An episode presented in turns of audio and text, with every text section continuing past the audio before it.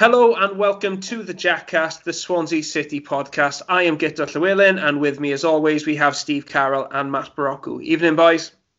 Evening. Evening.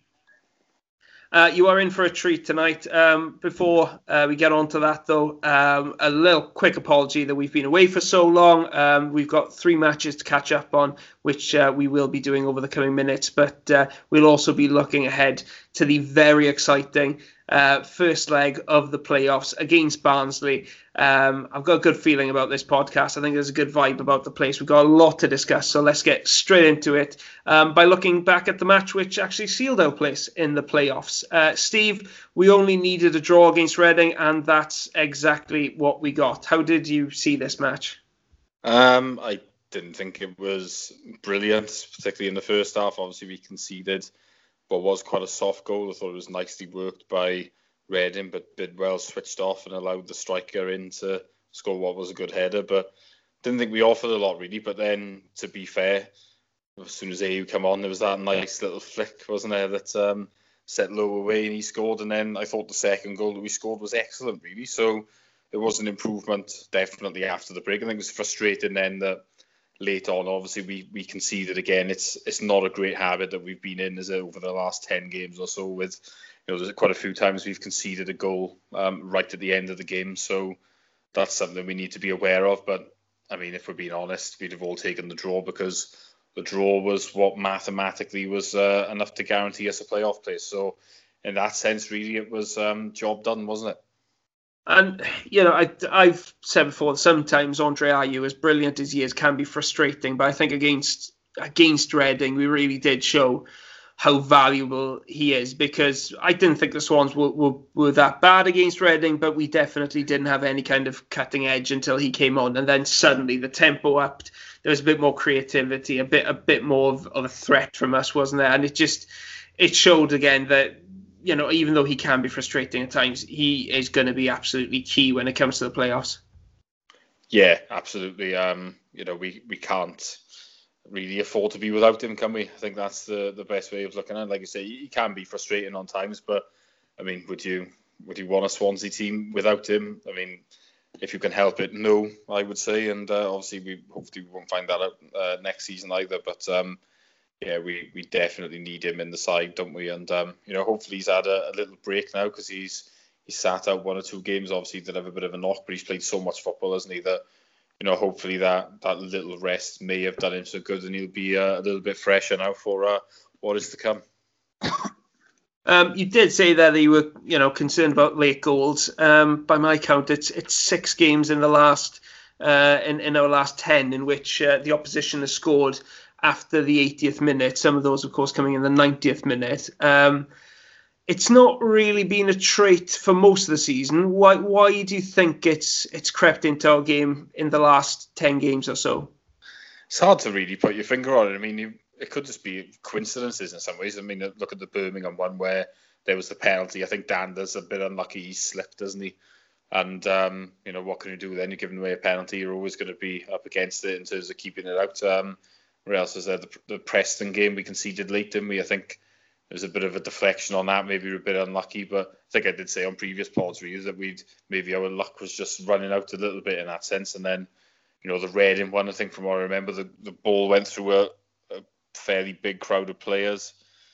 That maybe could have been stopped. I think, you know, I think the Bournemouth score against us very late on. I think, but obviously we were ready two down, so yeah, you know that that didn't do a lot of um, damage, really, did it? But um, you know, it, it is a it's a concern. We can't um, say anything else about it. I think what we just it just needs to reiterate that the game is 90 minutes and uh, got to make sure you keep your concentration really because you can concede at the end otherwise, as as we have done recently. So I think maybe it's just a, a bit of a kick up the backside, really. Although you know there, there weren't really similar types of goals in there, as I've said, there were you know, maybe a little bit unlucky. Yeah, I, I, yeah, definitely. I mean, uh, let's move on um, then, Matt. Um, Swans secured their place in the playoffs, and that meant that we could uh, take a take it a bit easier uh, when it came to Derby. Um, I mean, we we made a few changes. Um, didn't pick a full strength side. Before we get on to discuss the match, did you agree with that decision? Because obviously Derby were in the midst of a um, of a relegation battle, and let's face it, the whole of the championship wanted to see them go down. They wanted to see Wayne Rooney relegated. So I mean, we, we weren't really, you know, doing the neutrals a favour by um by by picking a softer side, were we? No, but at the same time, um, there were still players in there which I would have liked to seen given a break if possible. You know, it wasn't it wasn't as maybe um, weak as I would have chosen it. I would have, you know, I would have properly stretched the EFL rules to the limit and, and used as, as few first teamers as possible because um, I think where we all agree our season perhaps has uh, just hit the buffers a little bit is is, is that we, we we're absolutely exhausted um, and and having secured playoff place. Um, there was only one thing really to compete from at that point, and that was to get uh, the, the second leg at home. Um, which which is something we've we've since secured. So there was something that we could get um, in, in in in the pot still for us, but uh, I was more looking at it doesn't matter when the games are playing or, or what advantage you can gain from playing here first and there second, etc. Um, if we don't turn up, which which obviously the last few weeks we've struggled to do so because of the tired legs, um, then we got no chance against anyone. So I, I would have gone with an even weaker squad, to be honest with you. But that said, um, it, we had enough. We did rest a few players, and we and we and we had enough to get over the line. So um, yeah, you know, I wanted Derby to go down. So you know, the, the fact we were able to rest a few and still um, put them in, in, in jeopardy for the final day was uh, was doubly pleasing. I think even some Derby fans wanted them to go down. They've been so bad and so miserable this season, honestly. Um, and and it did look actually like they were going to stay up uh, at one point. Um, you know, they took the lead from across, but um, the Swans, to the credit, did did come back and score two quick fire goals. Um, you know, can, can we read much into that that they came that they had the kind of character to come back, or do we have to put the massive asterisk next to it because it was against Derby, who as we have seen for the last God knows how, how long, are absolutely abysmal. They are. They are really poor. And even I watched the final day game again against their game against Sheffield Wednesday, but um, they were so poor in that game as well, and and, and against us. But uh, I, I I want to say that it's exactly the sort of game that we would normally drop points in. You know, you look at it and you go, oh, they've lost the last six on a bounce, and we've won three on a bounce. Well, you know, Swansea City will find a way and contrive to to lose it. So that we came back in the manner that we did was really pleasing because um, it was an early goal in the second half, uh, which which is a bit of a sucker punch. Um, really disappointing goal to concede, and um, and to, to come back, you were just thinking, oh, you know, maybe we haven't got the uh, we're lacking a bit of fizz, a little bit of uh, you know uh, movement and, and options to to try and grab that equaliser. And uh, whilst um, Whittaker's replacement was being readied on the sideline, he's uh, he's popped up with equaliser with um, you know goal line technology helping us out, even though it was fine margins, but they all count. So um, you know he'll be delighted, uh, especially against his former employers. Um, and uh, yeah, so you know we, we went from from from from that to uh, to to the sublime then with the with the um, goal by Connor Roberts, which uh, was superbly laid on by Matt Grimes with like a 40 yard crossfield pass assist. And the first time volley, it was just just an absolutely delightful goal. So um, a double sucker punch for Derby there, and uh, and and in truth, they, they never really recovered from that. Steve, one brilliant thing about uh, the Swans' comeback was that uh, the goal scorer for the first goal was Morgan Whittaker uh, and he didn't hold back in his celebrations, uh, even though it was against his uh, former side. I think I speak for every single football fan when I say more of this, please. Yeah, I think so. I mean, I, think the whole thing of um, players not celebrating goals is against former teams. Like it is a little bit too far. Like there's, there's obviously an exception. Like I remember Lampard once scored against Chelsea for Man City, and you're thinking, okay, that that's sort of fair enough because he's a club legend. But like I remember things like Jonjo Shelvey once not celebrating it against Liverpool, and I'm thinking to myself, they didn't give you a chance. So why are you like almost putting your hands up to apologise over a goal? You know, it's uh, you know it's fair enough if you don't go like absolutely berserk, but at the same time you shouldn't be toning it down. I mean, just scored a goal, haven't you? It just seems like everyone's so scared of offending anybody anymore. And um, yeah, I thought it was fair enough from Whittaker. And I think when we signed him, remember their fans weren't exactly complimentary about him, so maybe that was uh, partly behind his thinking as well. He just thought, oh well, have that then. And uh, I, you know. I'm all for more of the uh, Emmanuel Adebayor celebrations, get though. You know, run full length. Uh, was... all across the pitch. it's been more difficult when there's no fans in the stadium. But, but in fairness, like if you know, without fans in the stadium, Morgan Whittaker's was about as close to an Adebayor as you can get, really. um, that's uh, apart from what was his? It was a Kevin Ellison who scored for. Um, oh yeah. For New. He went up to uh, he went up to the manager, didn't he? Yeah, yeah, and uh, kind of shouted in his face. Um, well, yeah, that's the fair there because they're both in the playoffs and they're not playing each other in the first leg, so it could be the final. Can you imagine? I don't see Newport County making the final personally, but um, I mean, wow, that would be that would be tense. That you, you could see a lot being written about that in the build-up. Um, but yeah, I mean, Matt, uh, we we did get the win against Derby, and I think it's fair to say it it was it's not it's it's pretty good that we got that win because our form otherwise over the past few weeks has been really ropey and it's it's just given us those that boost of a, of a W in the run up to the playoffs, hasn't it? It has, it has, yeah, and it did, like I say, it did leave us with something to play for.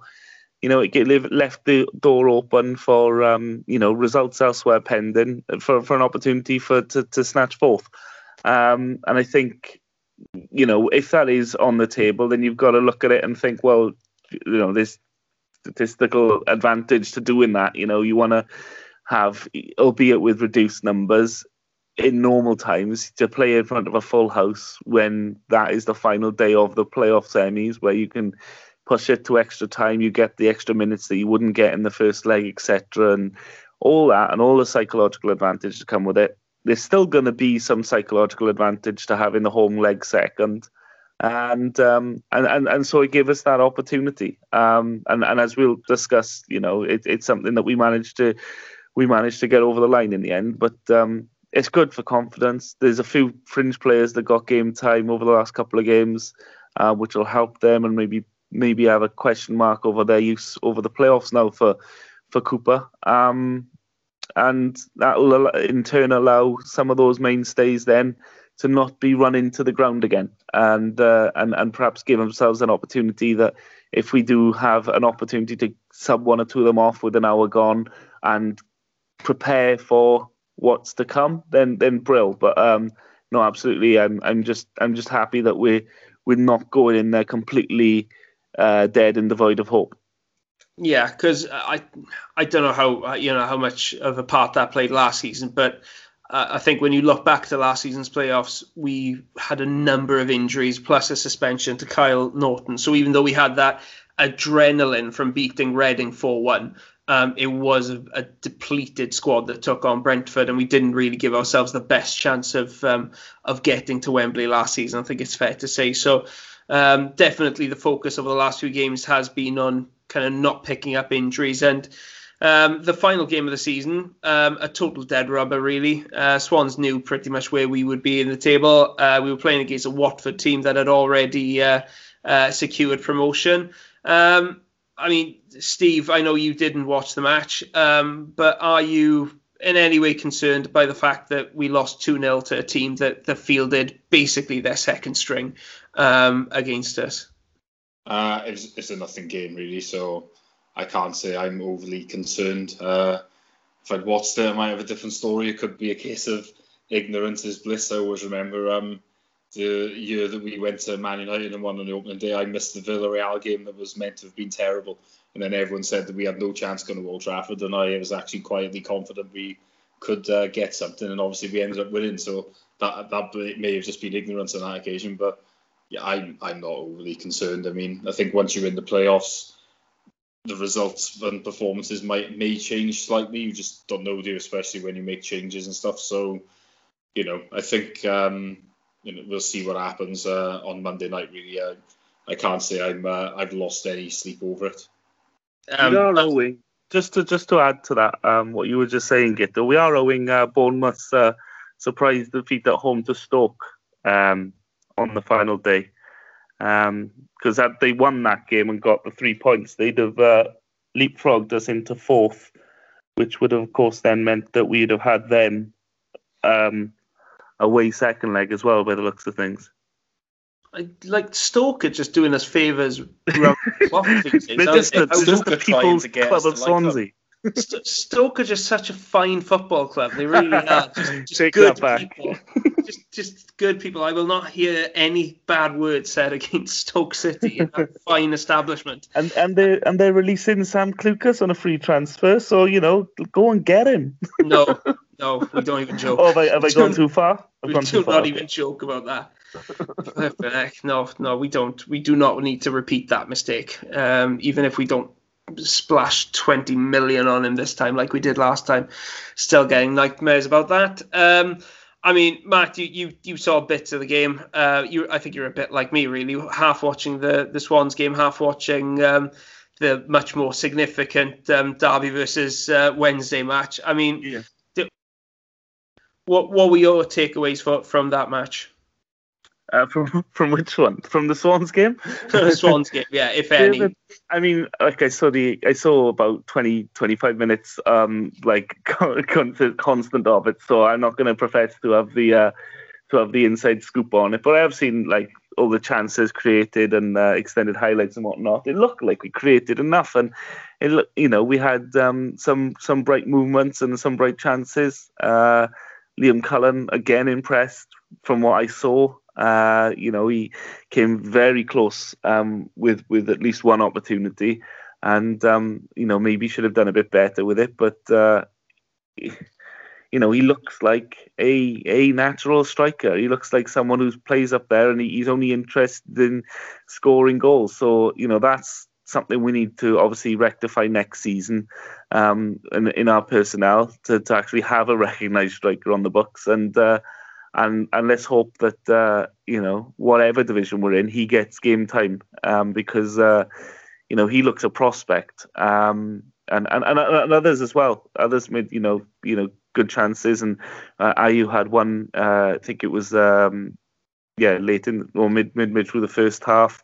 Uh, Grimes fired one, which keep us turned behind. So uh, I don't think we were run into the ground by Watford, and um, you know whether you have question marks over the goals that Watford scored or not, um, it did turn out, because courtesy of Bournemouth's result, that uh, it turned out not to matter anyway. So uh, it's from what I've read, uh, it it sounded a lot like we put in a, a decent performance and a promising performance and something that people are happy to take into the playoffs. So so that's good news.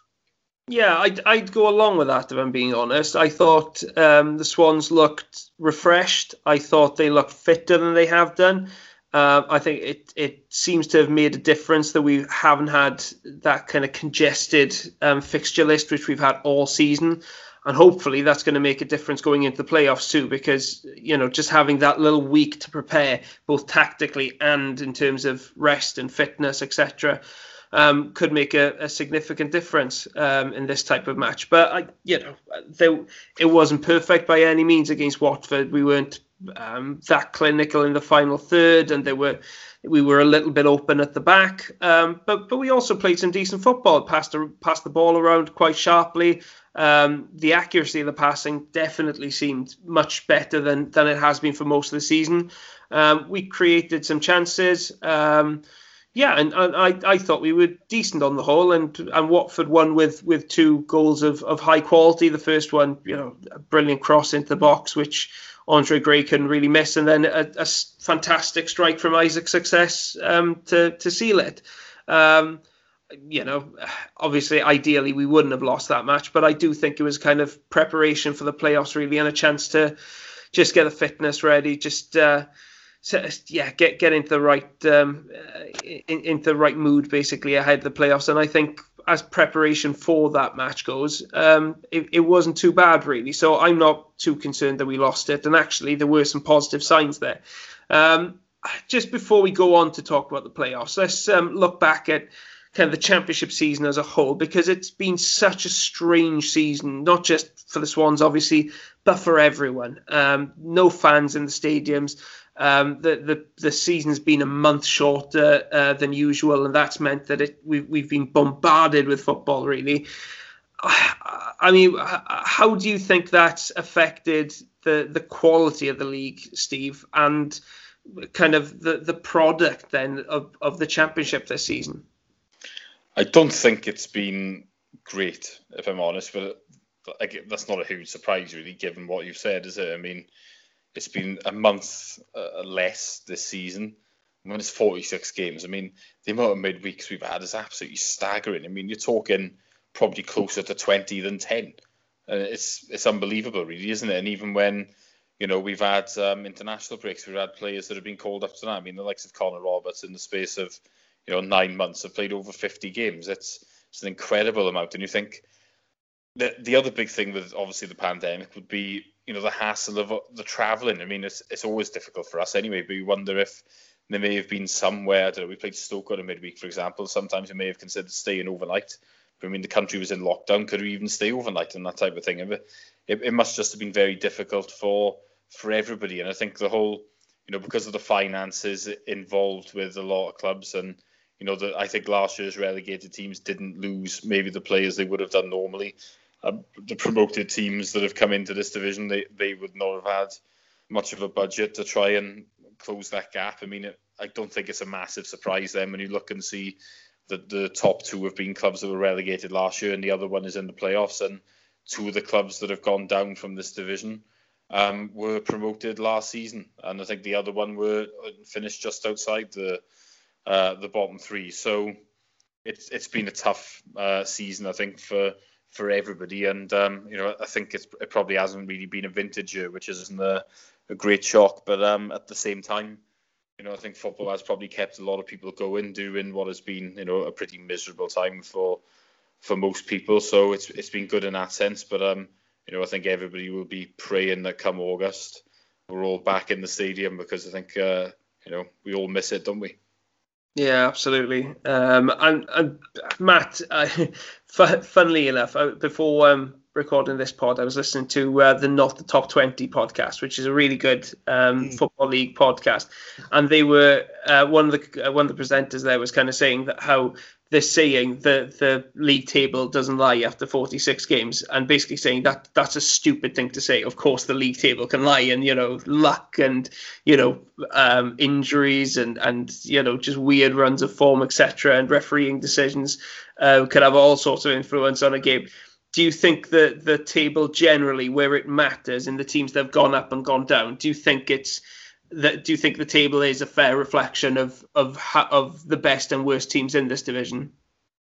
I think in general you have to say so. I mean, I don't think there's there's going to be many that will argue with the teams that are up there and the teams that have gone down. Um, will you know Sheffield Wednesday have got their own grievance, which we know about with a points deduction, but um, that in itself probably isn't their main grievance. It's the fact that with the Super League nonsense and the fact that the, the Big Six avoided a points deduction feels massively hypocritical from the from the governing bodies in the sport. So, and I completely understand and, and sympathise with that viewpoint because I agree with it.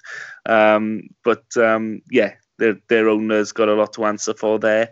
Um, did you got question marks over over Derby's uh, behaviour and stuff? With the EFL have just recently won an appeal now, so so Derby will face a punishment. It looks likely that it will come into effect next season, which may see them in a Sheffield Wednesday type situation now in 12 months' time. But um, but who knows? Um, but yeah, on on the balance of it, there are teams that perhaps um, where what they gave in heart and desire, they perhaps lacked in a little bit of quality. And you know, I'm looking at the likes of of, of, of Rotherham and Wycombe there, who, who maybe just didn't quite have enough in in the bank to get over the line. Um, but they, they, you know, they always seem to to, to give their all uh, whenever I saw them, and, and and they were a credit to the division. But um, know, I mean, I I had this conversation with my dad the other day that um, I think we've been uh, maybe we maybe it's just a case that I'm looking at it you know, one-eyed being that I'm looking at it from a Swans fan's perspective, but I think we're lucky to finish fourth. But then maybe because of the pandemic, I'm I'm still trying to measure us against the normal season when everyone, real in reality, this season has struggled to cope with the fixture pile-up. Um, we did, as we talked earlier on in the year, about um, our fair share of luck, which of course we, you know, is, is, is well documented with, you know, with uh, uh, last minute blocks and uh, penalties going our way, etc. Um, yeah, you know, that seems to have run out now. So I don't think over the course of the season you could say we've been extremely lucky over 46 games. But um, you know, so so I can't really argue with how it how it looks. I don't think there's any standout ones there that you would go, well, they've really been screwed over this season. So no, I, I kind of go along with the with the idea that um, it looks fairly safe to, to say this division is uh, settled down as it perhaps should have.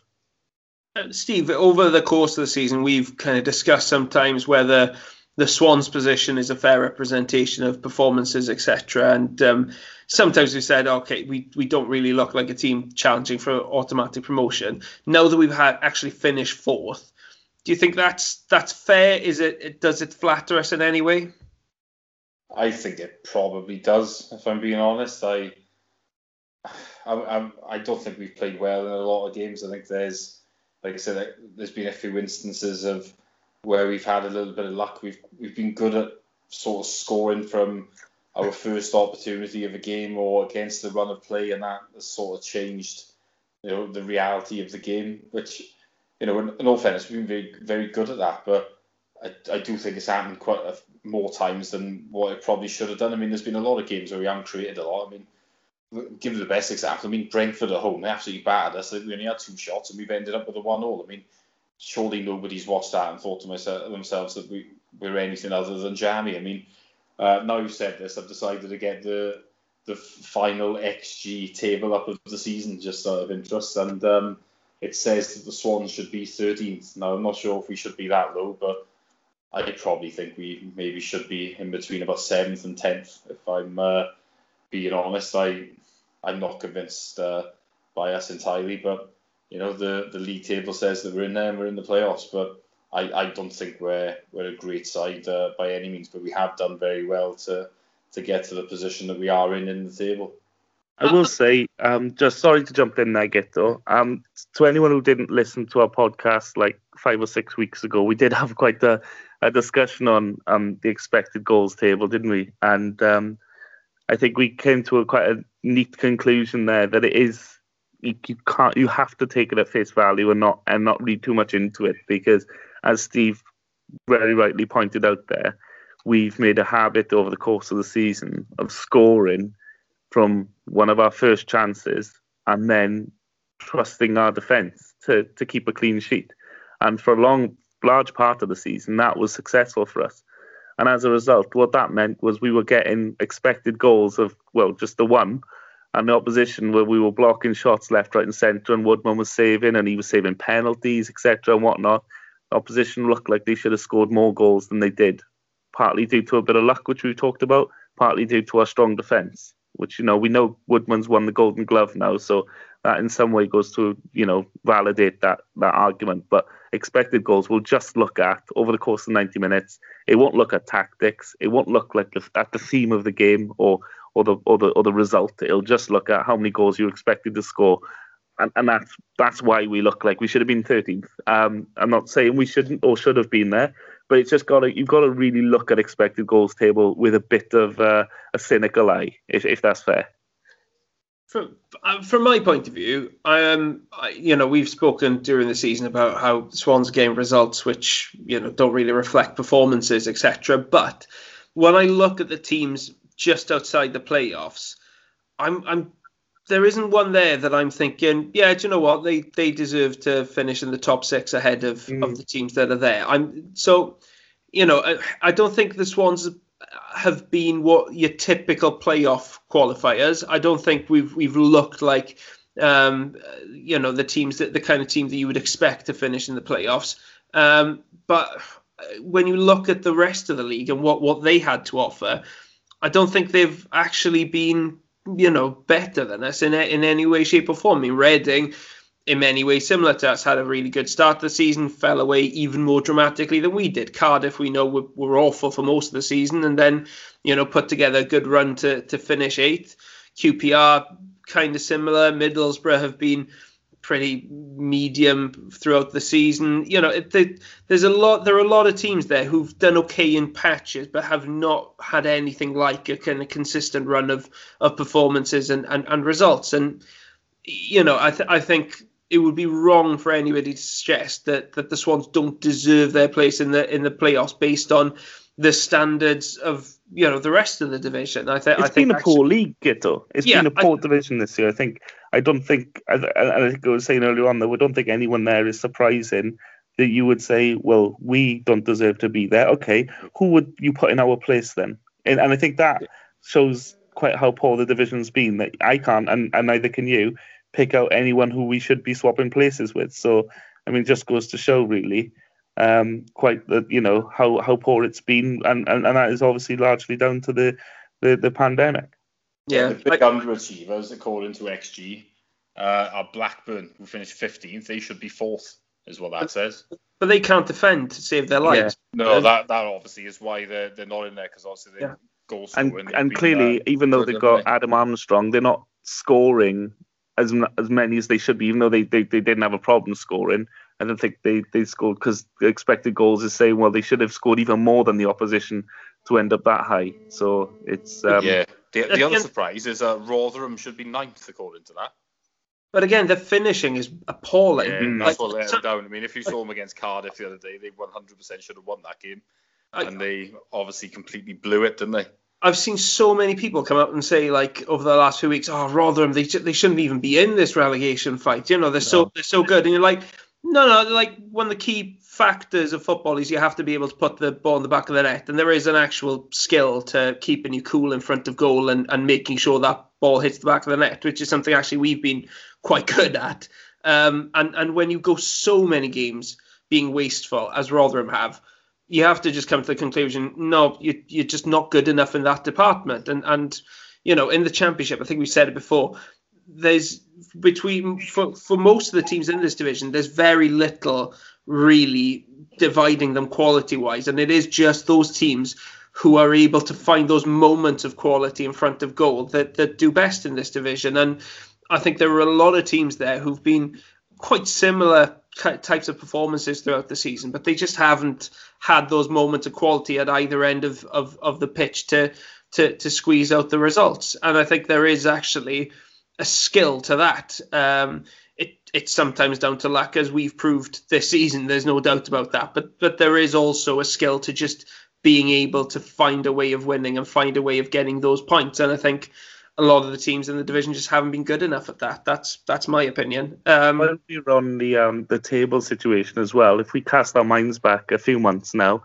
to when um, Neil Harris got uh, sacked at Cardiff and replaced by uh, Slick Mick, Steve, um, it, we I remember the podcast we did that night, and we all joked and laughed and agreed that the best scenario would be for Cardiff to pick an upturn in form, win a load of games, look like they're the real deal, give Mick McCarthy the big contract so it hampers them for the next three years, and then they fall away. And it's almost as if we predicted the whole thing, guys. it genuinely is. Like I, I'll be couldn't honest. I, I'll be honest. For a few games, I was like a little bit concerned, thinking, "Oh my gosh, is Mick McCarthy actually like going to fit in at Cardiff and going to turn them into a force?" Um, but then, of course, no. It's it's the most predictable thing in football. They um, they of course tailed away just after he was uh, given the security of uh, uh, of a longer term contract, and um, let's be honest, they've they've done well to finish eighth the way they've played this season. But um, uh, I'm not overly concerned about them as things stand looking ahead to the future. Um, looking a bit further ahead to the future, uh, we've got, of course, a playoff to look forward to. Barnsley got a draw against uh, Norwich on the final day, and uh, Bournemouth lost uh, their final match of the season, meaning that Barnsley did finish fifth. Uh, securing a playoff uh, match against the mighty Swans. Um, before we get into talk about the match itself, um, one announcement which uh, which took place a little bit earlier today as we were recording is the fact that there will be fans in both matches. We knew uh, beforehand that the uh, Westminster government had uh, uh, given clubs in England the uh, the opportunity to have limited crowds at their matches, but now the Welsh government has done the same thing here in Wales, and there will be a limited crowd at the Liberty, around about 3,000, uh, we're led to believe. So Swansea fans are going to get a rough idea of what it's like to be a Cardiff fan in a in a cup match. Uh, every other year.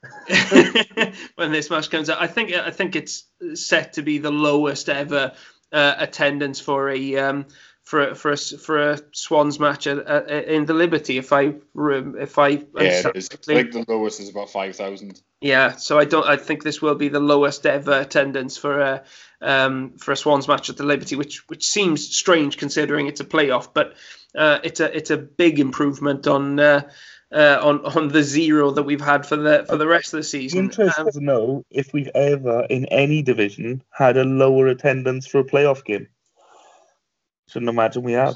The Swans have. I mean, yeah, I, the Swans. It, even in our Division Three days, if we've ever had a, a lower, but I very much doubt even in the nah, vet. There's no chance. Ever had like, one Chester game in the playoffs was full, wasn't it? Mm. I, say, I know the, the lowest ever Swans crowd is about thirteen hundred. I think so. We've had quite a few that are lower than this, but um, yeah, for a playoff game, isn't it? There's no chance it'll be a, a lower one. I think it, I think it was around about the 70s, the early 70s, that we had our lowest um, average yeah. attendance for a season. I think that was um, like the low 2000s, something like that, which is like staggering how you know yeah. how low attendances were back in the day. Um, I think um, during the Petty era, there was one game that had 2000, and it wasn't 2100, if you know what I mean. Yeah. Like it was that low. I think it was a Tuesday night game, and like obviously we must have been playing someone from maybe from up north or something, and they wouldn't have brought many either, but and a lot of people didn't want to give Petty any money, so they didn't go. But yeah, 2000, and that was for a league game. It's uh, it's pretty staggering, really. Yeah, it, it makes you realise how much the club has grown, but um, but obviously these days that stands out as an extremely low, um, you know, attendance for for any match, let alone a playoff match. So. I mean, Matt, are you going to be um, queuing up to well, well, throwing your name in the hat then to try and get a ticket? No, no, and uh, twofold. First one is logistically, I don't have a season ticket for this season, so I mean, I'm not going to get one anyway. Um, the the second one is more um, is, is more that I'm not really sure I would enjoy it more than watching it in a pub because it's three thousand. I get the clamour for the tickets, getting back into the stands and the stadiums. I want it as much as anyone, but I want us to go back to normality where you can fill the stand, get an atmosphere going, you know, laugh with your mates, you know, really feel the the, the we we talked on a pod a while back, at Dominio, about um the match day experience mm. and how much how much so much more than the ninety minutes. I'm just not having that back. I'm all for you know the the baby steps that need to be taken to get there, but this standing a couple of meters apart from the closest person, um, only 3,000 in the stand. There's not going to be an atmosphere, is there? There's going to be quite a lonely experience, I should imagine. Not to really found, feel like I'm putting a downer on the thing. Um, I'm all for the everyone who wants to go, and I hope that anyone who's desperate to go and has, you know, the season to go, whatever, gets the opportunity to do so. Um, but um, for myself, um, just not really overly excited by it. That makes me a bad Swans fan, doesn't it? do, do you know what? It's it's weird because I think a lot of fans will feel kind of the same. This this sense that uh, I for for me personally, I thought I'd be really excited for this moment, but I now that it's here, I'm thinking, yeah, I'll take take it or leave it. Really, if if there, if there are others who who you know want to go ahead and take it, then I'm actually happy to say, yeah, you you you go and take it. I you know I'd love to watch live football again. I'd love to be back at the Liberty again, but there is a feeling that it's going to be quite sterile and it's not as appealing as I thought it would be. Um, I mean, my my mum called me earlier and asked like, "Oh, are you excited? Then are you excited about? Uh, you know, do you think you you may be able to get a ticket?" And I was like, "Yeah, I'll probably apply for a ticket, but I'll be honest." Like I, I can't pretend that I'm sort of over the moon about this and really desperate to get my hands on a ticket, which which seems bizarre because it's a playoff match after more than a year without seeing any kind of live football. I should be absolutely desperate for this match, but for some reason, and I can't quite put my put my finger on why. Um, I wouldn't be too disappointed if if I missed out on this ticket and I had to watch it from home. Um, so if, if, I if I if I make it though, um, imagine we score. That's the problem. I first thought is when we score. If you're watching it at home with family or you're watching it in the pub, you know, with with with a, with a bubble of friends or whatever, um, and you're gonna go ballistic. You're gonna be jumping around for joy and whatnot, and really excited. If you're standing with a two meter distance all around you on your own, is it quite going to match even that? You know, is it going to match how you would feel at home? I'm still going to be on the pitch. I'll be honest. I'm still going to one man pitch invasion. Uh, no, but I get what you mean. But I mean, it's it's hard to say because none of us have been in, in that kind of situation before. None of us have been in this kind of match. But uh, I mean, we've all been, I think, in away games, which you know you, you kind of stand sitting three meters away from the nearest person to you. Um, so you know you know what you know where the you have a rough idea of what what it's like. Um, you know, if if the Swans score, I, I'm still going to be celebrating like mad. I'm still going to be losing my head. I'm still going to be um, kind of shouting, "Who are you? Who are you?" to an invisible away end. You know, um, it's I, I'm I'm still going to be reacting like that. If any kind of steward tells me, "No, you have to sit down and you know behave yourself," then I'll give them the same reaction I would in any other situation like it's that. No, you know? it's no more ridiculous than when I scream at the TV on a Saturday afternoon, no. mate. As if anyone can hear me then either. Yeah, exactly, exactly. And while we're on the subject, that like I was um I, I kind of got a realization of the weekend. Like every single Swans match, pretty much over the past year, I've still put on my Swans top for that morning to watch the football. Like it's the same routine, and it kind of dawned on me more than a year afterwards. This is like the sign of some kind of issues. Like are we talking? Are we talking socks and shorts? As well? Not quite. No, no. It is. No, we're not going proper full kit wanker job. We're just going the, the, the Swans top, are we? Sw- Swans top, same. Basically, dressing the same way as I would if I was going to the match on that day. So like just jeans and Swans top. Um, but it, it struck me. This is a, this is just a little bit kind of if if you were to say that there was some kind of religious cult where they all dress up um, in in yeah. the kind of in the in the uniform of, of their deity on the on a certain day each week, you'd say that that's some weird shit right there, and that's you know the, those people need need professional help. Um, and it kind of dawned on me this week. Most of the I, time, I though. Sorry, man. I'm most of the time I'm lucky if I got more than my boxes on to watch the Swans this season. I'm certainly not putting jeans on in my living room. that makes me feel better. yeah, yeah, two ends of the same scale, I think, mate. yeah, I mean, I mean, Steve. One question: Are you going to be wearing jeans for the playoff uh, semi-final, and are you going to be in the Liberty for it? Uh, jeans, probably. Um, although it might depend on how uh, warm it is on that night. Uh, will I be at the Liberty? I don't think so. Um, again, it's the same thing. I mean the whole thing of football is a lot of it atmosphere and goal celebrations, and they're not going to be very good in a socially distanced uh, stadium. I mean, I was hoping for something more along the lines of the League Cup final, where you had like a limited crowd, but everyone was quite close together, and um, you had to take a test beforehand. As long as you were negative, you could go in. And then, like I say, you were bunched in together, and that meant you could have a decent atmosphere. Now, I, I don't intend on on going and being able to sit one and a half meters from all my mates and everyone else being the same. I mean, that's not my idea of a good time. I would much rather go to the pub, and as ludicrous as it sounds, where for some reason there you you probably will be allowed to have a table of four all sit together, uh, but you can't at an outdoor football match. So, yeah, I, I honestly think it's a funny one. I think a lot of people will want to go, but I really don't think it's going to be all this cracked up to be. So, I think it's the pub for me. Um, I'm not convinced I'm going to regret that decision either. So, um, you know, bring on when uh, we can have normal crowds without distancing. Have they made Have they made a decision on the final?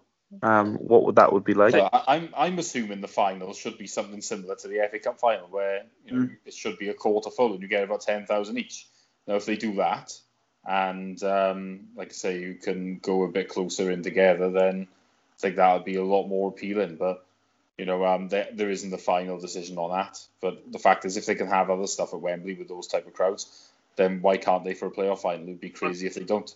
I, th- I think the the difference why they haven't done a similar kind of plan for the Liberty is just purely down to the fact that that Wales hasn't had any kind of test events before this. Um, obviously, Wembley didn't start with you know the the the setup they had for the League Cup match. They had done tests beforehand where they had similar kind of setups to, to what will be in place at the Liberty. But when obviously when England um, partially opened up before what was it before Christmas, um, just when COVID was spreading through the through the entire country again.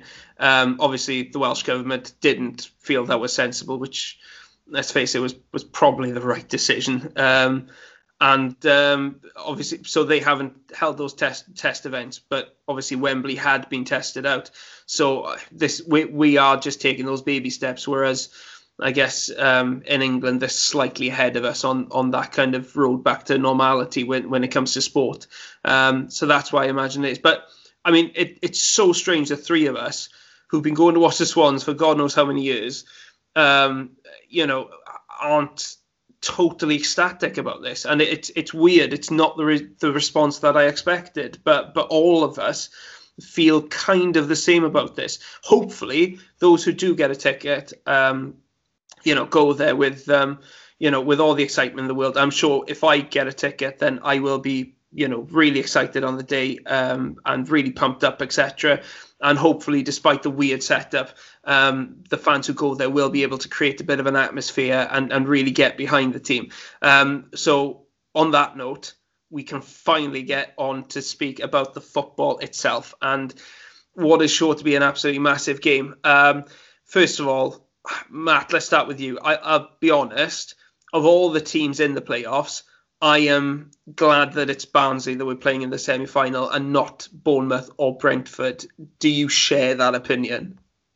Yeah, yeah. I think if you're looking at the, the, the four teams that are in there and the three that we could face, I think I think it would be a widely shared opinion, and that's no disrespect to Barnsley, but I just think Bournemouth and Brentford, you know, they, they have a number of sorts. We know, um, you know, Brentford have outplayed us every time we've played them over the last, you know, six or seven times. You know, it's been quite, um, you know, they're, they're quite a fierce outfit. Uh, you know, and, and, and last season they they they went right to the final, and and no one's betting against them doing the same again. They they got a man up up top who scored up, you know, past thirty goals a season now, um, this year, and um, they, they're a constant threat on the attack. Um, so want to avoid them. Bournemouth, just miserable, just absolutely miserable against. So um, I think the key is obviously with the semi-finals, you've got to play them twice. So you've got to really come out on top twice. And and I don't fancy us doing that against Brentford or Bournemouth.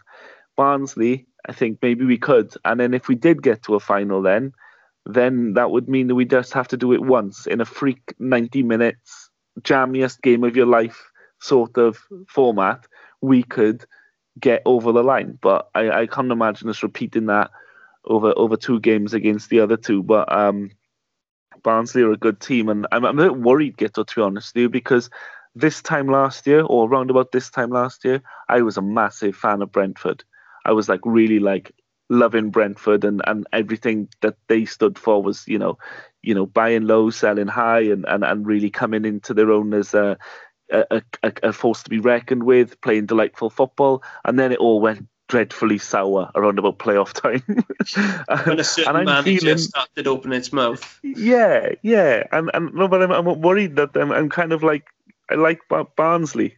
like I'm worried that's gonna go that's gonna go the same way that we got them in the semis. But um, but no, it's uh, it's for me, it's the one out of the out of the three options that I think I think more more Swans fans than not would have would have preferred to come up against. So, uh, and, and we've got the second leg at home. Whatever advantage there is to be gained with these small crowds, it's at home for us. So, you know, what every little thing can can help you get there. Steve, we've um, we've done the double over Barnsley this season, two 0 on both occasions, um, both on some of the worst pitches known to man. Um, will that have any kind of bearing when it comes to the playoffs? Do you think? Um, it, it's hard to say, and I mean, it, I think from a, a, fan's point of view, it probably means we're a little bit more confident than than maybe we, we would be otherwise. But I mean, I think when we played Barnsley, I mean, they were probably just starting to to go on that bit of a run then, weren't they? So they're probably a bit of a different animal uh, at the moment. So, you know, it's it's who, honestly knows how it's going to pan out. I mean, I, I echoed the thoughts that I would rather play them over two legs than the others, but let's be honest about it. They're 100% thinking the exact same thing. They, they'll be quite pleased that they're playing us and not Brentford and Bournemouth. So, you know, we'll we'll see what happens. I'm I'm fairly relaxed. I, I don't think there's a great deal of pressure on us. I mean, I know that arguably this is going to be our, our best chance maybe for a while to get back into the Prem. I know we said that last year, but obviously the parachutes run out completely this time, don't they? So, you know, it, it is a golden chance in, in that sense, but I, I really don't see us as as favourites particularly. We, we might be favourites to overcome Barnsley, but if we get to the final, we won't be the favourites. So, you know, we'll uh, we'll see how it goes really. Matt, do you think Steve Cooper will want the Swans to be favourites? Because I saw a tweet from Barnsley um, earlier in, this week saying, kind of, oh, we underdogs, we enjoy being that way. But as a lot of Swansea fans pointed out, all the pundits almost think Barnsley uh, are favourites for, for the match. Uh, the bookies think that they're the favourites to reach Wembley. Um, you know, will do you think Steve Cooper will be happy that people are underestimating the Swans, or will he? you know, will, will, will we want to have that little bit more confidence going into the match, perhaps? It's mind games already, isn't it? I mean, that that's something that uh, it, it comes rife in these high pressure, high stake games. But um, no, I think what is said publicly and what is said privately are going to be two very different things. So you know, Barnsley can bleat out in the media about you know, you know, we're underdogs. We we we going into this, you know, Swansea are favourites. They got X, Y, and Z and that. And, and I get it because you want to take the pressure off the players. But behind closed doors, you're not going to have their manager telling them, you know what, you're underdogs. If you lose, you lose. He's going to get them fired up. He's going to let them believe that they are better than us. So um, I don't think for one second it's anything more than the mind games in that respect. From the pundits' perspective, I think, yeah, I you know, I think perhaps it will favour us a little bit because um, because we'll have no pressure um, from from no external pressure at least. I should imagine we'll still be putting pressure on ourselves internally to get to the final, but um, but it, you know it's always hard when the when the media expect so much of you and uh, you're unable to produce. So if they think that we're just going to rock up and roll over, then then hopefully we can prove a couple of people wrong. Matt, do you think do you think Barnsley deserve the the favourites tag? Do you think they are actually the, the well that the, they are rightfully favourites for this game, or or do you think actually we as the team who've beaten them twice already this season, finished above them in the league, um, been above them throughout throughout the season? Do you th- do you, do you think the bookies have got it wrong? It's a bit of a it's a bit of an odd one to be honest. For all the reasons you just said. I mean, I wouldn't necessarily put Barnsley as favourites. Certainly, form this season would suggest not. You know, we ultimately we finished above them. Uh, we've beaten them twice already, and uh, you know, and, and and so that in itself should be enough. But at the same time, I think people love to to to build up the. Uh, what what I would say is Barnsley would be in the underdog because Barnsley should never be where they are. That's that's not criticising them, but they have massively, for me, overachieved. And that's great credit to their manager and, and their players and what they've done this season. Um, and, and, and more power to them. But for me, that, you know, that makes them an underdog story, not a, not not a favourite story, but maybe maybe they're looking at the rise of Barnsley and hoping, like last year where everyone was harping on about Brentford left, right, and centre. Maybe that's a similar sort of thing here with with Barnsley. That they're just really thinking now it's Barnsley's time to stun the world and and, and go into the Premier League. Who knows? But um, but I think they've done fantastic to be where they are. Um, I still feel like that in itself is an underdog story. So yeah, it it's a bit peculiar for me. Um, well, Steve, let, us face it, Barnsley are a good team. They are in the playoffs on merit, um, you know, and considering the fact that they only narrowly avoided relegation last season, albeit, you know, on, on a run of form which would have suggested that they would, you know, avoid relegation this time around. I mean, they, they started the season really poorly results wise, but they just, you know, put together an incredible run and, and the kind of run that would give fans um, confidence going into the playoffs, uh, wouldn't it? And perhaps that's not what we've had from the Swans. Um, I, I, mean, Barnsley, you know, their second half of the season has been quite strong, even though they've had a slight dip lately. The Swans, it's it's been much more indifferent, hasn't it? Yeah, I think so. That, that's why I, I do think they do have an edge at, this moment. Really, it is based on form. I mean, they their run started, didn't it? Um, mainly in the second half of the season. They didn't start the season very well at all. I mean, they were looking like they could go down, weren't they, earlier in the season? So the the fact they've made the playoffs is an incredible achievement. Really, definitely the you know the, the biggest overachievers you would have thought in the in the division. Certainly, nobody would have predicted a, a top six finish for Barnsley this season. So, yeah, I, I think they'll they'll be quietly confident. They'll they'll probably try and push the underdog tag, but I'm not sure I'm in. I entirely agree with it because like I said, our record has not been anywhere near as good over the last 15 games or so. Obviously, we've we've lost quite a lot of games, and then we've um, conceded far more goals than we did in the, the first 30 or so games. So, yeah, I I think Barnsley will, will fancy this, and they'll they'll also try and play the, the media game as well to try and put a little bit of pressure on us. And if we look at, at Barnsley's squad. You know, they've they've got a lot of players here who were bought for relatively cheaply, but but who've gone on then to to show their quality. You know, they they are among the best in the in the business when it comes to ch- uh, wheeling and dealing in the in the championship, and they they've been that way for a number of years now. This is the culmination of. Of, of years of really shrewd but and, and steady squad building, you know. But you look at the likes of you know, Mads Andersen in defence, Alex Mowatt in midfield. Daryl Dike has arrived halfway through the season and, and, scored nine goals in, in 19 appearances. Um, I really like the look of Callum Brittain in midfield, um, Callum Styles at left wing back.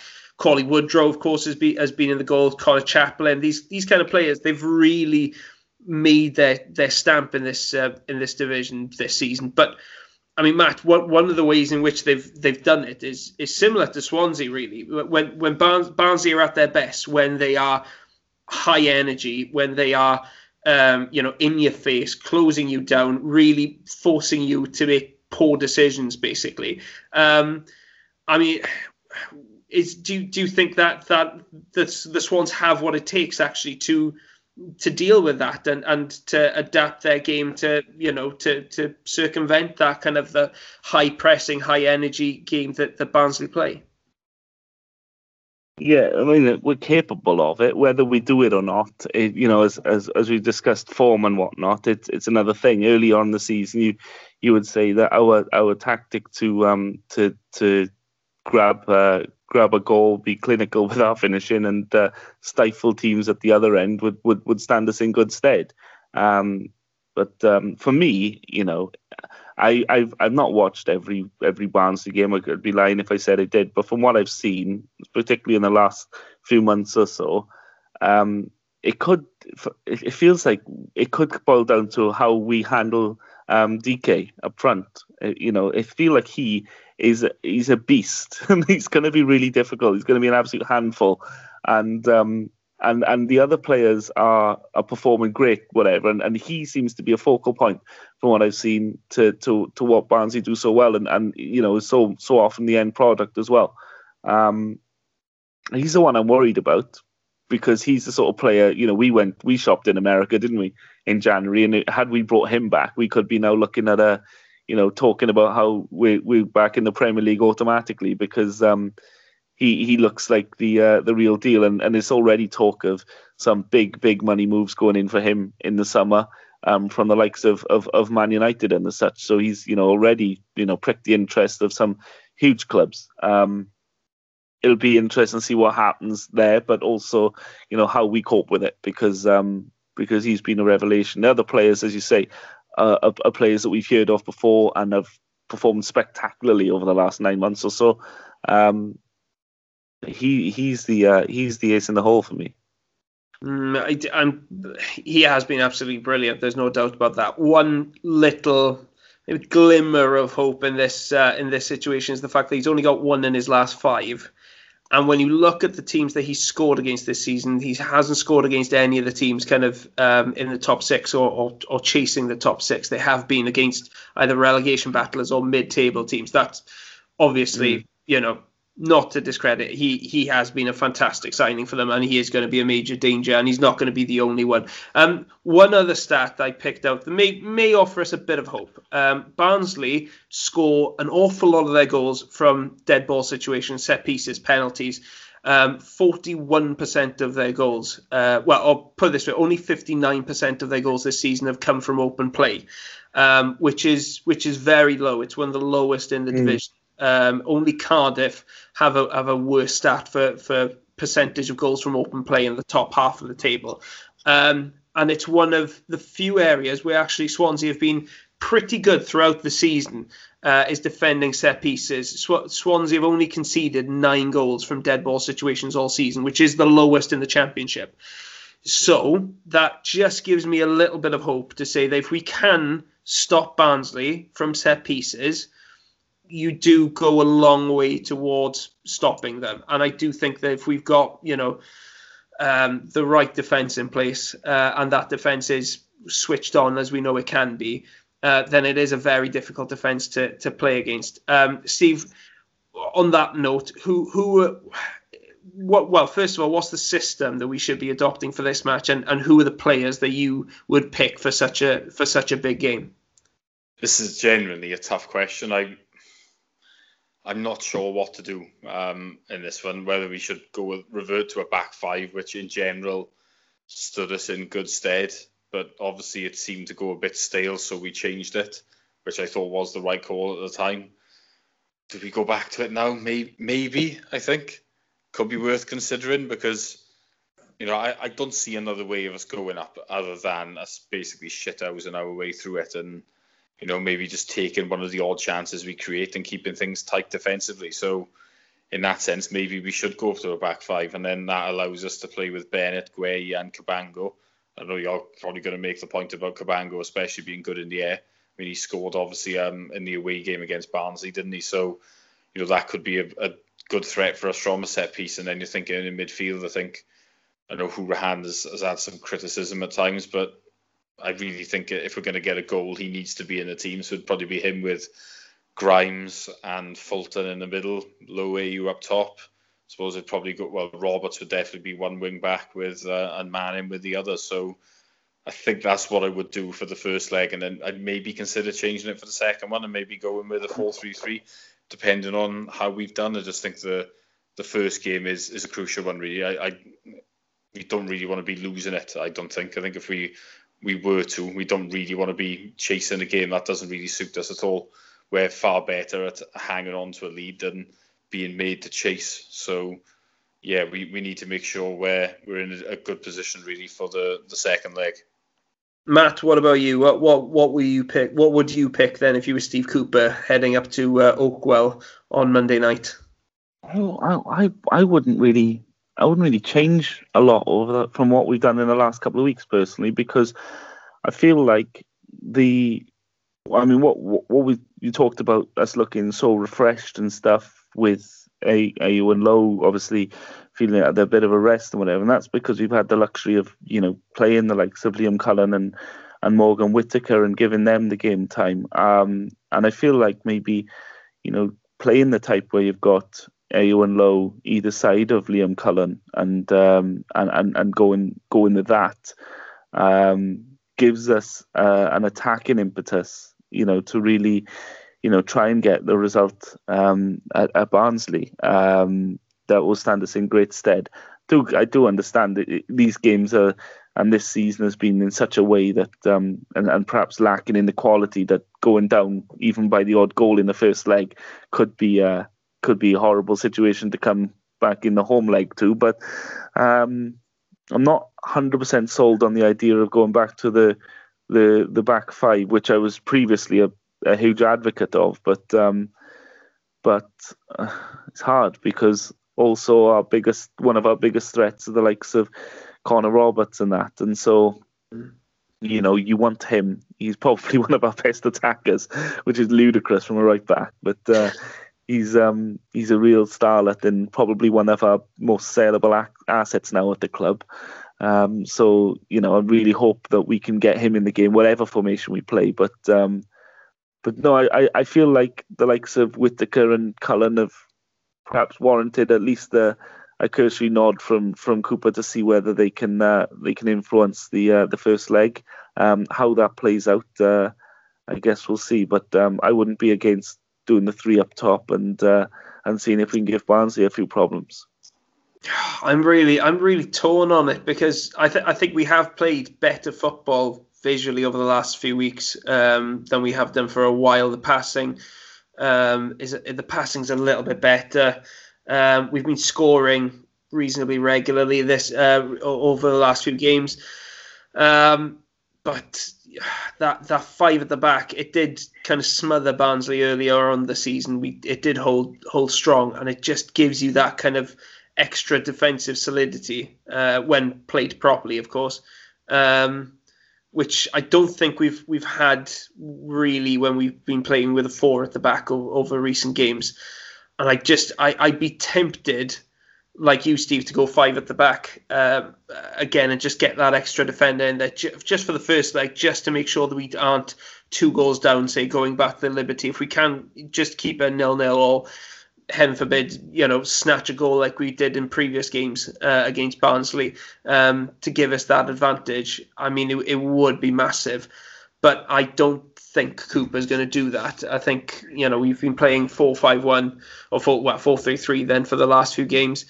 I I think it would be a, a, a very unusual. Um, act by Cooper to to change that now and go back to the formation that um, that we used for in the first part of the season and for, for much of the second as well. So I'd be surprised if if we did go back to five at the back, but I, I definitely wouldn't be. If he, if he did go for it, I think it would be a very brave move because he's he's leaving himself open for, for a lot of criticism if he um if it goes wrong after switching to five at the back. But I would understand the thinking definitely. Um, just before we go, um, obviously we're playing against Barnsley in the playoffs this may be a bit of a downer really to, to end the uh, the podcast on, but but it does bring back memories of the last time we faced uh, Barnsley in the playoffs. It's actually the last time that we've lost that we lost to Barnsley in any competition. Um, but it was uh, what 15 years ago, uh, a decade and a half, uh, when we all. Uh, boarded trains, buses, and made our way up to Cardiff um, for that day, the playoff final it was all meant to. It was all written in the stars that the Swans would go back to the championship after a what more than 20 year absence from the second tier. Unfortunately, it didn't uh, go to plan. Matt, what what are your memories of that uh, of that fateful day? Well, I could give you mine, but now seems as good a time as ever to introduce our special guest, Rory Fallon, on the. No, I'm joking. Uh, it was just one of those games, wasn't it, where we should have had them out of sight. Um, I felt like we were better than them in almost every capacity in that day, and I was really gutted um, when it went the way it did. Um, I felt like we were better. I, as I say, I think I feel like we were a better team. Um, you know, we missed quite a few chances, and uh, it comes down to play, uh, penalties then, and it was uh, it was it was a horror show, wasn't it? Um, you know, was it Tate, Bayo? Um, was it maybe O'Leary, maybe I can't remember who, if anyone else missed the penalty, but just, um, it was just Bayo and then Tate who missed. Just Bayo and Tate, yeah, and Bayo, as I remember in particular, was uh, was a shocker. But um, yeah, it was uh, it was gutting. It was gutting because I I wasn't as heartbroken if I if I'm honest as I was with Northampton back in '97 because I feel like Northampton was just such a shock but when you get to penalties, I think you're already emotionally braced, aren't you? Because you know that this could go horribly wrong. Whereas Northampton was such a shock; it just completely blew me away. Um, the the the Barnsley one was more just just feeling a bit gutted about the whole thing, to be honest with you. Um, yeah, and but history is a way of you know making you think, well, maybe it was for the best because what followed that was uh, was unprecedented and uh, led us to um, to a European adventure ultimately. So, you know, you know, world has a funny way of making things uh, pan out. Steve, um, how, how do you remember that day at uh, at uh, the Millennium Stadium? Matt says it wasn't as bad as Northampton. What what was your take on it? I think for me it was actually worse because it was around the time where I was going to pretty much all the games and I was like dreaming of uh, getting in the championship. I remember obviously Cardiff were in there, a lot of other good sides were in there. And you just think, I think at that time as well, like it was so unexpected us, you know, being up there. I remember thinking, Christ, we might never get another chance like this. Um, and you, you just don't know how things will will pan out. Obviously, everything panned out brilliantly in the end, and it, it didn't really matter. But it, it was horrible because you know um, we we were the better side. I mean, I remember Tate and Trundle missing big chances. When it goes to pens, you know if you lose, it's going to be horrible. And uh, and yeah, the the journey home was was pretty sickening. Uh, really, there's you can't really describe it in um, in any other way. It was uh, it was horrible. I remember that year there was the Yorkshire curse was was out in force. We didn't pick up many wins against Yorkshire sides, and obviously it, ended then with us losing, you know, quite unfairly in the in a playoff It's quite remarkable you said, mind, that we haven't lost to Barnsley since, and technically, I can't remember us ever losing to them because if you think about it, that was a draw, and I think that season we took four points off them. So that's that's pretty staggering, really, isn't it? I know we haven't played Barnsley an incredible amount of times, but we must be into double figures of fixtures against them, and we haven't physically like lost the game to them in 90 minutes, which uh, there can't be many sides with uh, that we've got a record like that against. Uh, as you said that, I am looking back now through them, and the last time that actually we lost to Derby in like normal time without the need for penalties was in 1983 in a Division Two fixture, which is absolutely unbelievable. Um, that's 10, 12, 14, 16. That's 17 games ago. Um, it's mad, isn't it? So we've we've played each other 16 times since then, and the only time they've got the better of us was that playoff final. Like do they just save their best for when they play us in like significant matches? Do they like just say, "Now you can have the regular league matches, but when it comes to the real decisive stuff, the stuff that decides who goes up and stay or stays down, that's that's when we're going to sucker punch you." Um, it's just looking at the um, looking at the teams for the game. Um, oh. I, I, think one of the biggest disappointments was the fact that the team that Kenny Jackett had fashioned yeah. for for that run was just you you got you have you never know how they'd have fared in the championship because it was such a fiercely strong attacking team, um, full of bite, and, and, and certainly wouldn't roll over anywhere.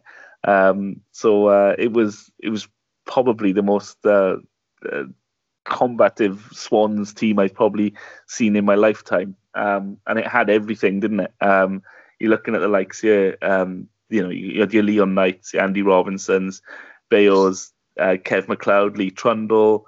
There were some um, characters there, weren't there? Yeah, you had Leon in there. You know, you had your Gary Monks, Tate, Kev Austin, Willie, um, Willie Guéret. Um, but that Barnsley team, you know, some familiar names there. You know, Daniel Nardiello, Marc Richards, Stephen McPhail of obviously a Cardiff fame. Wow. Um, so yeah, it's um, it's it's quite nice to look back at the, the blast from the past, but uh, it was certainly um, you know, you, do think of that. Maybe it was an opportunity missed for all those players to really showcase because I know like Trundle went on with Bristol City, whatever, and ended up uh, getting a bit of championship football under his belt. But uh, you, you do wonder whether or not, as a unit, whether that team could have done something in the championship as well.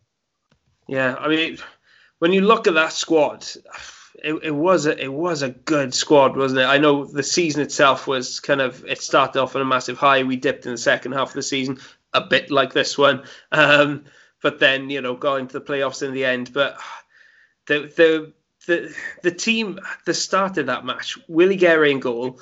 Um, you had a back four of uh, Sam Ricketts, Kevin Austin, Gary Monk, Alan Tate, um, Kristian O'Leary and Owen Tudor Jones starting in central midfield, Leon on the right, Andy Robinson on the left, Rory Fallon and Leon Knight up front. Um, and the players who came on, Lee Trundle, Bayo Akinfenwa, and Kevin McLeod coming off the bench. I mean, that was that was a strong, strong team, and it was um, obviously it's not one of. Thankfully, it didn't turn into one of those like um, kind of decisive moments, like where you know that's your one chance to go up, or, or else you know you you you're doomed to stay in League One forever. Because obviously, two years later we were going up, but I mean, it, it was. I'll be honest, from my point of view, that's that's the most that's my most painful memory as a Swans fan. I think. Um, League, I- League I- One team or League One team or knock it though. I'll, I'll ask you both this: Would you fancy that team that played against Barnsley or this team? This team definitely. I like Yeah, Steve? without, without hesitation. Uh, yeah, you'd say this team, but um, that team would definitely cause a few headaches uh, going forward. I just think that defensively, uh, that team wasn't great, especially the goalkeeper. Yeah, yeah. Guéret was not the same player in League One as he was in uh, in League Two. Guéret should have been left in jail at Bury. He wasn't the same after it.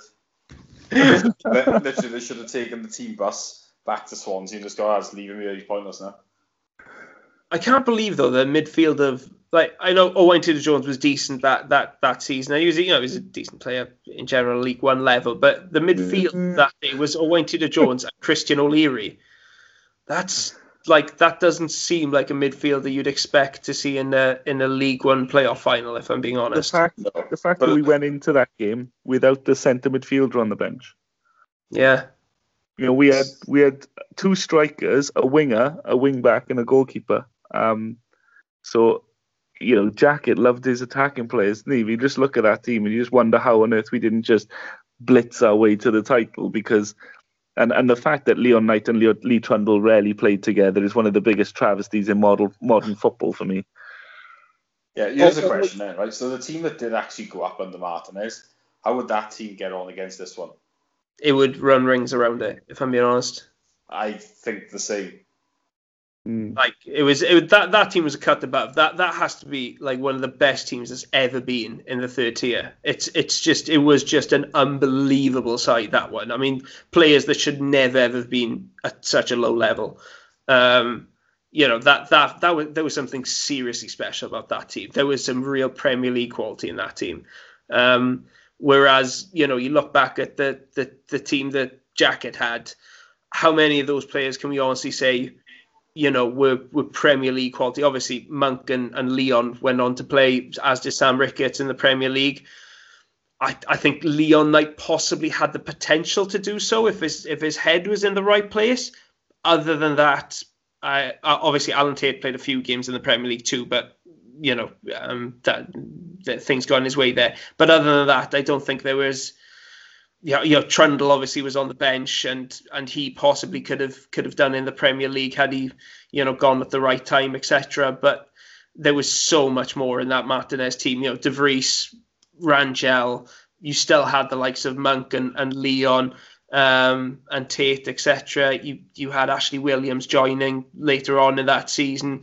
The midfield, Ferrie Bodde, Darren Pratley, um, even you know, Jason Scotland wasn't bad up front. Paul Anderson, the way he was playing that season, looked like a Premier League player in waiting. That was that was something special, and I think it was a cut above the squad that that just fell short of the final hurdle, in my opinion. I don't know about you, Matt. Oh yeah, I mean, well, facts don't lie. That team romped home the division, um, and and that team did what the the previous team couldn't. So um, it was, uh, you know, it was, it was a special team under a special manager, and I don't think anyone can rewrite history there. He was, uh, it was just phenomenal to watch. You know, bring, plucking players from left, right, and centre you'd never heard of before, and suddenly they were just like the most entertaining team. And you know, Jason Scotland and um, you know, watching the likes of uh, Jordi Gomez and stuff like that, and and having that delight of just knowing that we would have sixty percent of the ball minimum, and we would pass triangles around the opposition. Martinez came not to not to win games and, and take us up. He, he came to, to to introduce a philosophy, and that stood us in stead, good stead for ten years. So you know, there's a lot to credit that man for that um, that, that that the future Swans teams you know benefited from because um, he revolutionised everything, didn't he? Let's be honest.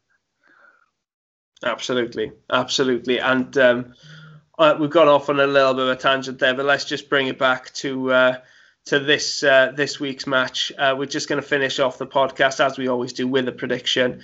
This is very difficult because of the the circumstances, because of the importance of the game. It's all down to who kind of reacts best, who brings their A game and um, rises to the occasion. On that note, Steve, away at Oakwell on Monday night, do you think the Swans are going to rise to the occasion, and what's your prediction? Um, I think we'll do okay. I'm expecting quite a cagey affair. I don't think anyone's going to go gung ho to uh, to try and make you know, land a knockout blow in the first game. Really, um, my prediction is going to be though that Barnsley will win one 0 hmm, One 0 from Steve. Matt, what what are you saying? I agree with almost everything Steve says there. I think this is where the advantage of the second leg comes into it because you don't know when you're playing home first what the how the ground is going to lie. Whereas when you're home second, you know exactly what you need to do. Um, and so for that reason, I do think, like Steve said, it's going to be quite a cagey affair. No one's going to show their cards or all their cards at least. Um, Barnsley will understand that obviously it would be advantageous for them at this point to try and get the win while they're at home, but at the same time, they certainly don't want to lose the home leg and and and, and give themselves an impossible task. So I think it's going to finish one all. Um, and I do think actually at that point both managers are going to be quite happy that they've got a 90 minute shootout at the Liberty to decide their fate. Know? I I'm tempted to go the same way. I th- I I agree with both of you. I, I don't think it's going to be a pretty game really. Now the, the the pretty football is going to be reserved for Bournemouth against Brentford, and this one is not going to be a pretty one for the neutrals. Um, you know, both these teams. I think Barnes Barnsley's passing stats are like among the worst in the division. They they're not, you know, they they're capable of of having the you know some nice moves etc. But they're not really a passing side in any way, shape or form.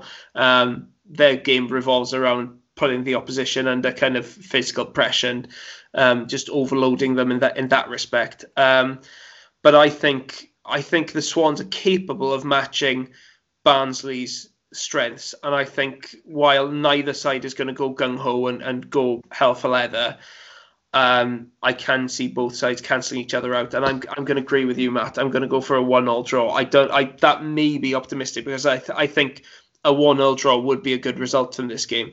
Um, as long as we're not trailing going back to the Liberty, I think it would be a um, a decent result. But the main thing, really, even if we're just a goal down going back to the Liberty, it's not the worst result in a two-legged two-legged fixture where the, the, there's no away goals rule.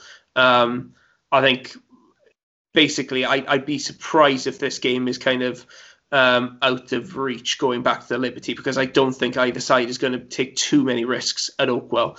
Um, now that I've said that, you can put. I'm terrified now. We've all agreed on that. You, you can put your money on a three 0 Barnsley win. oh God! You know. we don't score. We don't score enough goals either. That if we did go for it and we lost two 0 in the first leg, you know, you say, oh, you've got the home leg at home, but are we likely to score two? Mm, are we likely to score three? Even less so, you know. So now we all agreed it's going to be cagey. I'm terrified. I think. Uh, listen, I think we've got a better chance against Barnsley than we have against um, Bournemouth or Brentford.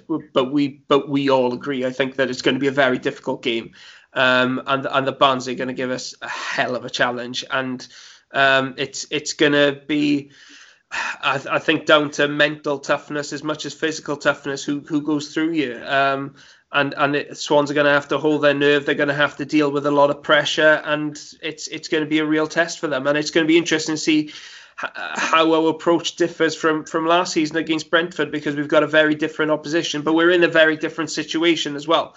So um, let's uh, let's just see how it goes. Hopefully, of course, the Swans can rise to the occasion and can give us uh, a valuable result going back to uh, the Liberty. We will be back next week after that match to uh, look back at the Oakwell clash and look ahead to the massive one at the Liberty. And by then, who knows, we may have found out if any of us have tickets for that match. But until then, thank you very much for joining us.